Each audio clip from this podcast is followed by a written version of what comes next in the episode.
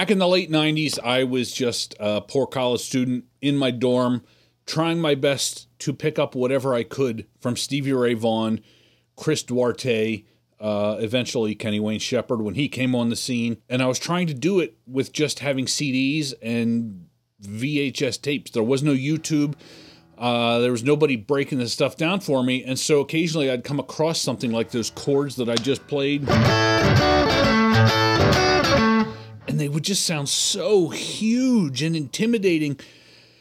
And uh, basically, through a lot of trial and error and experimentation, I was able to figure out what gives it that huge sound. So I've dedicated the last 15 years of my life at Texas Blues Alley trying to make this stuff more accessible so that you don't have to sit there for hours on end just trying to figure out a few notes. So that's what I'm going to do in this lesson today is I'm going to break down those huge sounding chords and I'm going to show you how simple they really are. Now, part of this lesson is going to be focused on the notes, but we're also going to focus on the techniques because you can't get that sound without the right technique. And so at the end of the lesson, I'm going to show you some courses that I have that help with this. If you join our locals program, you can study these until your fingers are raw. But let's get into looking at the notes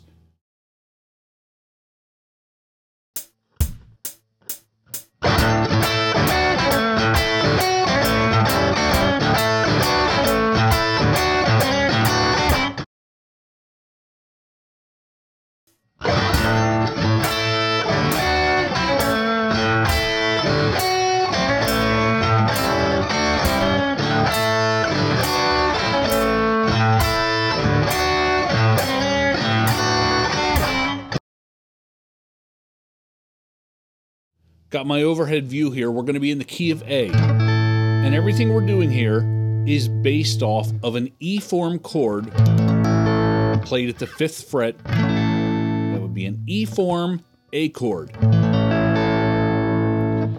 And where there's a couple of parts of this chord that we're going to dissect and use in different arrangements. So, first, the low E string is kind of going to be our, uh, if you think about it like a seesaw or a ball bouncing back and forth. We're going to be bouncing back and forth off of the low string and then stuff up here. One group of notes is the fifth fret of the E and the B string, just barred. The next group of notes is just going to be the seventh fret of the D, G, and B string barred. And then the third group of notes is going to be the fifth fret of the D, G, and B string with a quick hammer on to the sixth fret of the G string.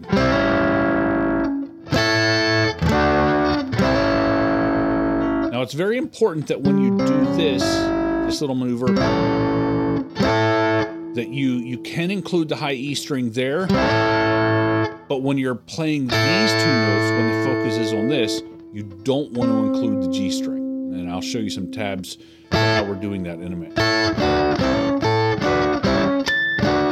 So that motion right there.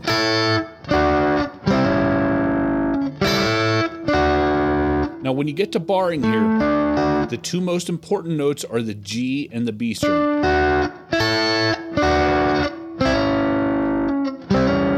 And when you get down here, the two most important notes to end up on are the sixth fret of the G string and the fifth fret of the D string.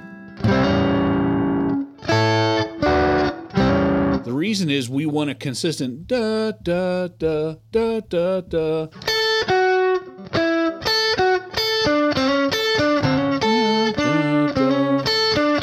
We want that descending sound to be the overall melody of what we're playing. If we include the G string with our first thing up here, we get too much weight from this G string down here. Plus, it's minor. We don't want that interrupting the flow. We want this to be neutral. So if we keep the minor third out of it, it still sounds like the top of a major chord. Then we throw this in, and then we hammer on here. If you do end up strumming through and including the high E string on this part, you want to make sure that you're attacking the bottom part most. Because you want this to be the dominant sound, not because we don't want. That's not our goal. Our goal is to get this. We want to get that sound into the listener's brain. Now, what we're going to do coming out of this little hammer on is going right to the seventh fret of the D string. And we're going to put a little rake right there. And then those three in a row. So this, rake. Okay? So all we did was take this chord and turn it into. And the harder you can hit that vibrato, the better.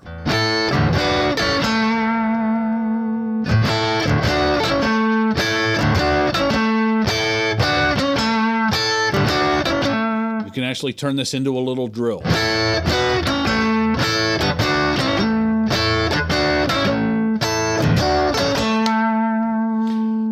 So that is the core movement that we're doing. Let's take a look at some tablature for our whole arrangement here. Now we're going to take what we just did and we're going to expand it into a rhythm that you can repeat over and over again.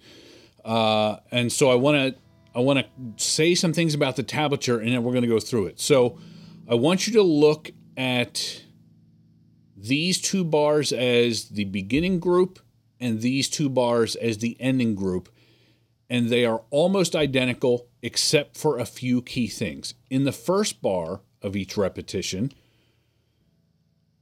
I want you to focus on this part of the bar because this is identical in both the first bar of each group of two. Okay? We will talk about why these first two notes are different but I want you to get in your head that you're essentially playing the same thing at the start of each of these two bar groups. Then in the second bar of each group, they are the same up until here. Okay, so this part is the same. So the endings are slightly different. Okay, the reason I'm talking about this is because in my mind, it helps to visualize that I'm playing two back to back bars and then I'm playing almost the same thing but with a slightly different ending and I'm leading in just a little bit differently. So I'm playing two bars here, then I'm almost repeating myself but with a few minor changes. So just keep that in mind. So we lead into this first bar of this first group by landing on the low E string at the fifth fret. And we lead in with a rake. So I have a four bar counting. One, two, three, four.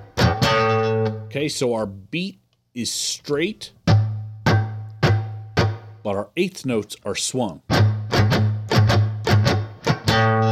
So we hit this first beat of the measure on the low E string at the fifth fret. Then we have a rake. Then the top of our chord, the fifth fret barred, E and E string. Then another rake.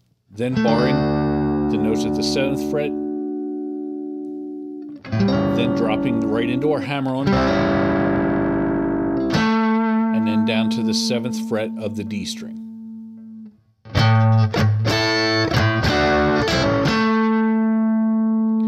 Now we're immediately going to go into our next repetition of this, so we go right to the low E string again and right up to the top part of the chord, but because of the offset here, we end up hitting these notes on the first beat of the measure. Over here, we had our accent on the low string at the first, and then we had our eight. So we hit this a little bit off beat. But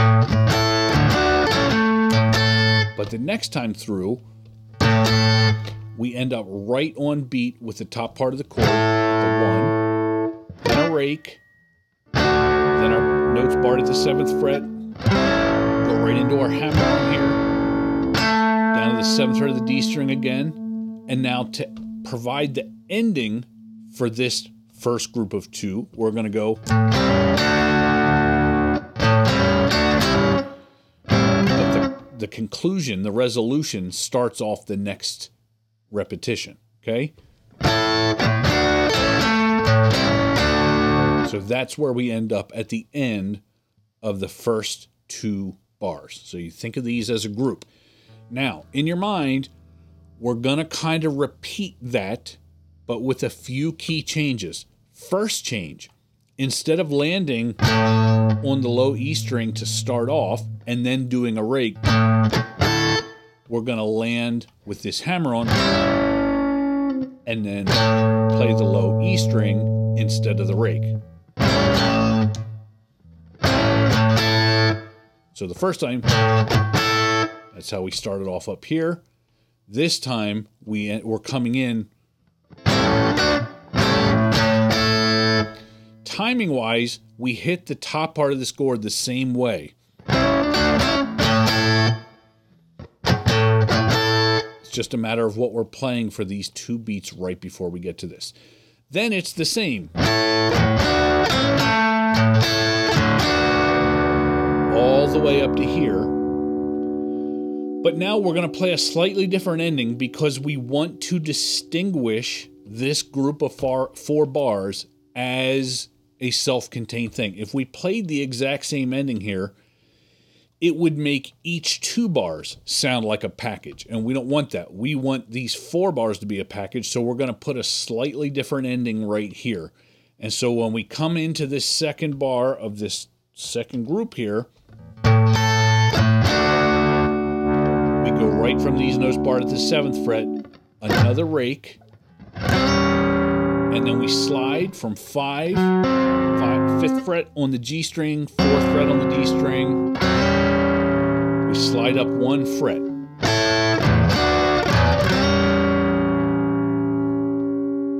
Landing at the sixth fret of the G string, fifth fret of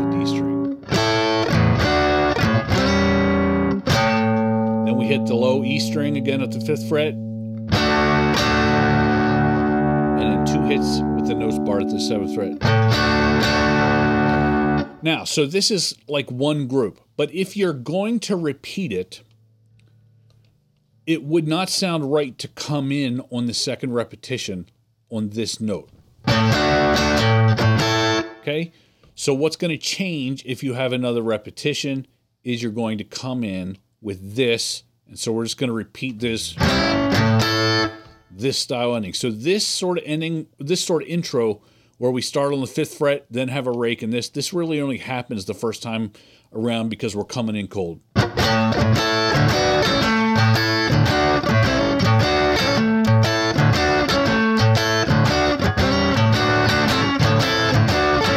Okay, and so after that, we're going to repeat every time coming in with the little hammer on and then the low note before we get to the top part of the chord. All right.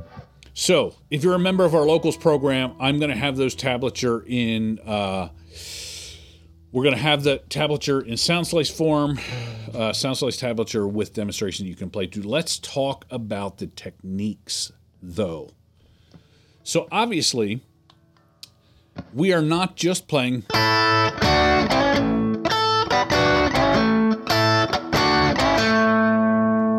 Not just playing these two notes by themselves we're getting all this noise in there. Even when we're playing these notes part at the seventh fret,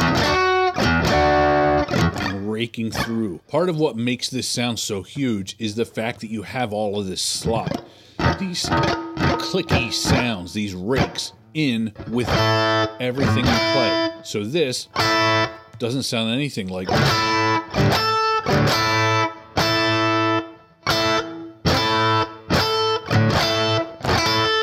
So that brings in the question of muting.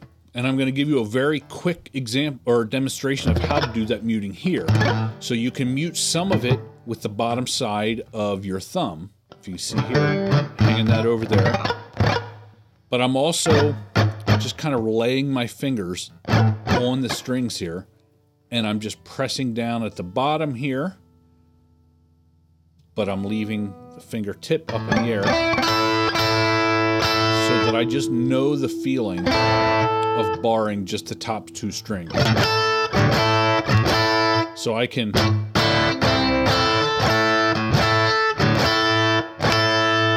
Now, another thing that's happening, watch my, my hand up here. I'm resting this part of my hand, the fat part of my thumb here, the palm, on these strings after I go through. So even if I did accidentally catch the G string while I was doing it, I would kind of catch it with this hand to mute it out.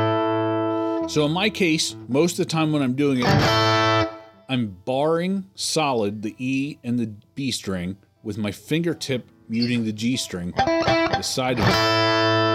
And then I've got my thumb muting the low E string and the A string. And then the D string, if I didn't bring this hand down, that note would ring out. This string would get away from me. But that's where I'm bringing this hand down and I'm immediately clamping down on these lower strings.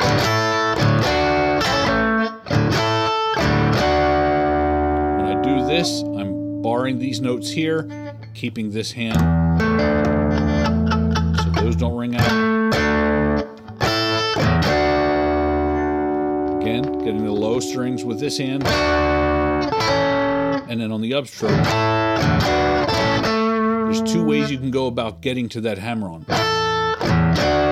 I'm doing down, up, down. You can either go right into an upstroke for that hammer on, and then right into that.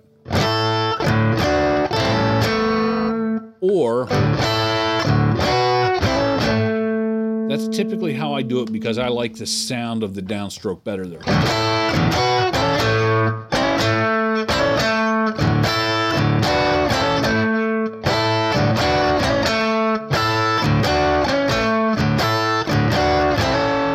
When you're doing this hammer on, I'm uh, restraining my picking motion a little bit. I'm not doing a full stroke. I'm just doing a small and then down to this string here. And then I'm really targeting this string by itself, but even when I'm doing that vibrato and I hammer it, I've got my finger lying back on the G string, and I've got my index finger resting on the strings behind it.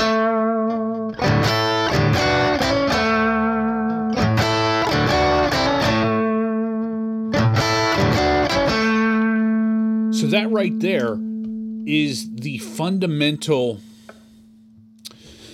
muting and raking that you need to get that big, huge sound. Now, Here's the part where I try and sell you on my membership. So you have been warned.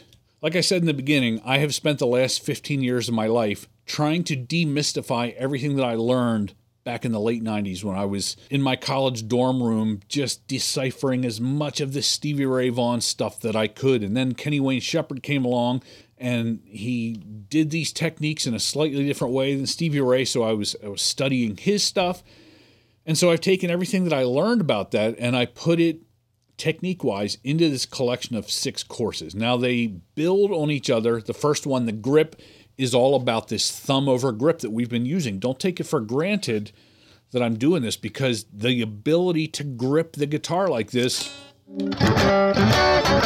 came at a cost. Took a lot of hard work to get that.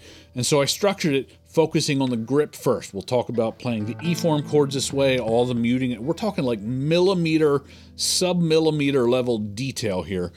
Then we go on to the muting and the raking and the bending, vibrato and picking, and they all build on each other.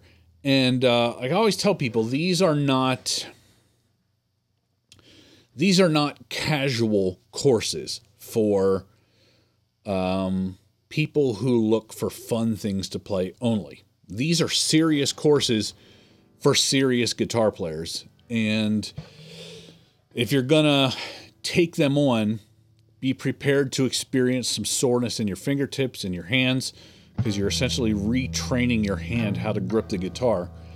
Um, and the way that you can do all of this is check out our locals program because I offer all, I have over 60 courses like 150 hours of instruction and everything that I've done. I mean, this picture just shows you a sampling of all the courses I've done, they're all done from the perspective of that that person back in the late 90s sitting in that dorm room trying his best to learn Stevie Ray Vaughan without having a lot of good resources to do it with. Um, so by joining the locals, you're able to take advantage of the work that I've done for 15 years, trying to put everything that I learned for 20 plus years into courses that can be digested by anyone, uh, no matter your starting point. Uh, so, anyway, I hope this lesson was useful. I hope you are able to create some of those sounds that you hear in your head and you hear on the records. And uh, I just want to encourage you if you can't do it at first, repetition is the key. And I promise you, if you put in the work with repetition and you're paying attention to all the stuff that I talked about in the lesson with the muting and the raking and all that stuff, it does become second nature. And you are able to do it without thinking about it. And that is a beautiful thing when you can just take that aggression or whatever you feel and just put it out there in these huge sounding chords and you don't have to worry about all the muting and raking but you got to put in the work ahead of time to get there. So till next time thanks for watching